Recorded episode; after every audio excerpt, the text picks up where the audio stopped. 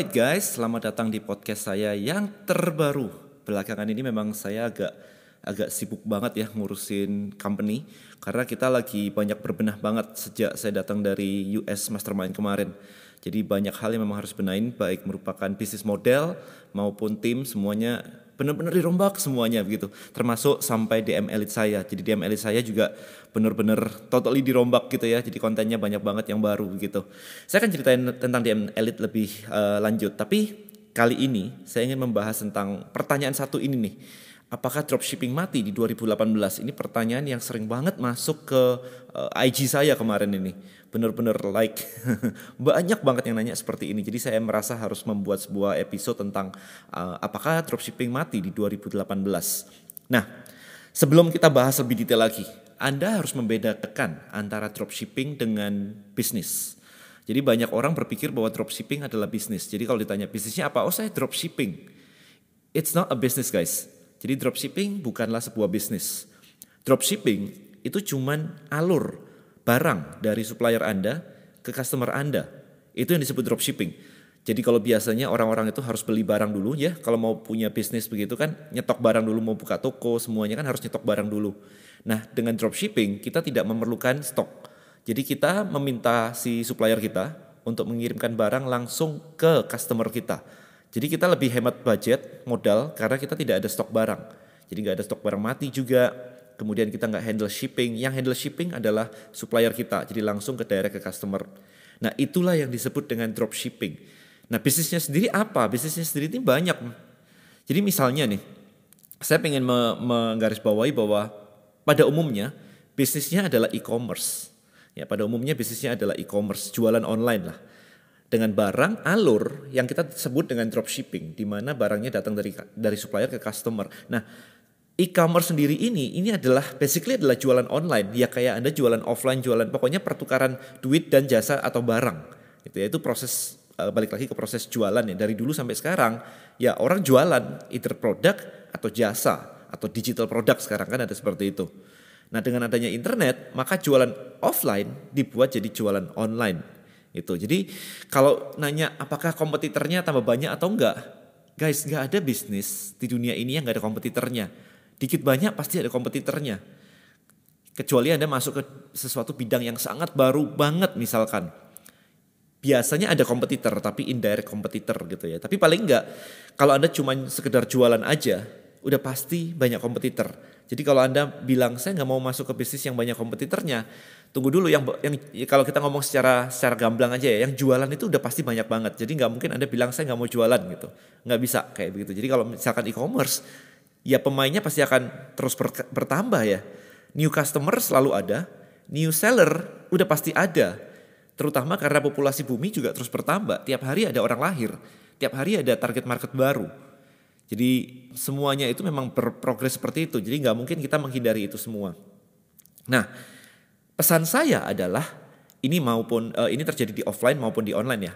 Pesan saya adalah don't sell the same item with everyone else. Jangan menjual barang yang sama dengan orang lain. Sell something new. Sell something unique. Jadi kalau misalkan Anda biasa berjualan dengan mengambil barang di AliExpress, kemudian Anda cuma browsing aja halaman satu dilihat mana yang paling eh, laku gitu ya, barang apa yang paling laku dilihat di situ eh, menurut niche Anda, menurut market Anda, kemudian tahu-tahu Anda jualan itu gitu. Ya, sooner or later pasti kompetitor akan meniru Anda. Itu udah pasti banget. Karena memang prosesnya seperti itu, semua orang jualan dengan sumber yang sama. Coba kalau Anda bisa membuat sesuatu yang membuat barang Anda berbeda. Saya punya video YouTube by the way yang mengajarkan Anda tentang bagaimana melakukan product research. Nah, tonton video YouTube saya di youtube.com slash Denny Santoso. Cari mindset product research, mindset research product kalau nggak salah seperti itu. Nah, Anda harus menggunakan strategi seperti itu. Itu yang membuat bisnis Anda bisa sustain. Jadi kalau ditanya lagi, e-commerce, e-commerce still growing guys still growing very very big. Makanya karena di luar sana mindsetnya masih sangat banyak yang salah seperti ini bahwa dropshipping adalah sebuah bisnis dan prediksi bahwa dropshipping itu mati, maka di DML saya saya tambahin materi baru yang judulnya adalah build your business untuk menghandle problem-problem seperti ini. Jadi kalau kalau dulu banget cuma diajarin digital marketing, maka DML yang terbaru saya bagi menjadi tiga. Ada build, ada automate, ada skill. Nah kebanyakan orang mikirnya si hanya di skill skill skill aja. Karena pemain dropshipping selalu ngomongin gimana sih caranya omsetnya kalau naik. Mereka semua langsung membahas, oh Facebooknya dikiniin, iklannya dikiniin. Semua trik Facebook dikeluarin. Maka banyak sekali kelas-kelas Facebook yang baru-baru, yang baru, yang ngajar juga kadang-kadang baru mulai aja juga udah ngajar gitu. Jadi intinya adalah karena yang dilihat menaikkan omset adalah Facebook, maka semuanya berfokus pada Facebook, pada traffic. Ya, Sementara itu, bisnisnya sendiri dilupakan maka dari itu di sesi sekarang di di kelas yang terbaru itu saya ubah.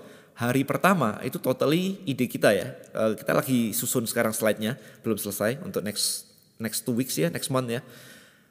Di awal di hari pertama kita tambahin materi baru yaitu menemukan ide bisnis. How to build your business. Gimana caranya menemukan ide bisnis dari background Anda? Passion Anda apa misalkan? Knowledge and skill Anda apa? Jadi kita cek satu-satu, knowledge Anda itu di mana sih, skill Anda di mana sih, kesukaan Anda di mana sih. Kita cek satu-satu dengan dengan detail banget, kemudian kita combine semuanya, kita gabungin semuanya sehingga itu membentuk sebuah offer yang bisa Anda tawarkan ke customer Anda. Jadi kita nggak nyari cuman based on products lagi, tapi kita memulai dari apa yang Anda mau, apa yang Anda suka, apa passion Anda, apa skill Anda, apa knowledge Anda gitu. Karena kalau Anda balik lagi hanya berjualan barang-barang dari AliExpress, di mana Anda hanya memilih pro populer produk yang semua orang lain juga jualan yang sama, itu mau online, mau offline, pasti akan berdarah-darah perang harga. Ya, pasti itu semuanya. Jadi kalau saya, saya balik dulu. Find the market, tanya mereka butuhnya apa, kasih ke mereka barangnya atau solusinya atau atau jasanya. Jadi bukan bukan dengan cara meniru competitors, Apalagi yang ditiru cuman produknya, kemudian iklannya.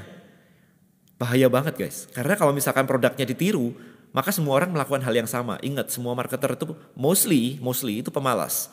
Jadi kalau misalkan kita ngelihat apa ya, environmentnya aja sudah seperti itu, maka kopi mengkopi ini akan terjadi di mana-mana. Jadi kalau produk Anda di copy, ya sudah, omset Anda pasti ngedrop banget, pasti berdarah-darah. Kedua, dengan semakin banyaknya orang bermain Facebook, maka udah jelas banget harga Facebook semakin lama akan semakin mahal. Anda tahu sendiri ketika dulu tahun 2012 main Facebook sangat murah dibandingkan 2018 sudah sangat berlipat-lipat. Butuh strategi lebih dari hanya sekedar produk research untuk menjadi profitable. Ya juga bukan dengan cara meniru competitors karena Anda nggak mau nggak mau dikopi orang tapi Anda ngopi orang lain sama aja. Ya, kondisinya di luar sana memang seperti itu. Jadi Anda harus mencari celah baru di mana Anda bisa fight Dropshipping apakah akan hidup? Yes, karena basically itu akan itu adalah e-commerce. Jadi e-commerce still growing, masih akan terus bertambah besar. Dan Anda benar-benar nggak mau ketinggalan. Karena kalau Anda sampai telat, Anda ketinggalan, maka ya teman-teman yang lain sudah menikmatinya terlebih dahulu. Sementara semakin crowded di sini. Oke, oke so pesan saya itu tetap belajar, tetap belajar, kemudian fokus on the market, karena kita ngomongnya adalah marketing, maka kita harus fokus ke market, bukan kebalik kita fokus di produk. Oke, okay, thank you so much guys sudah mendengarkan podcast saya pada hari ini. Sampai jumpa di podcast berikutnya. Bye bye.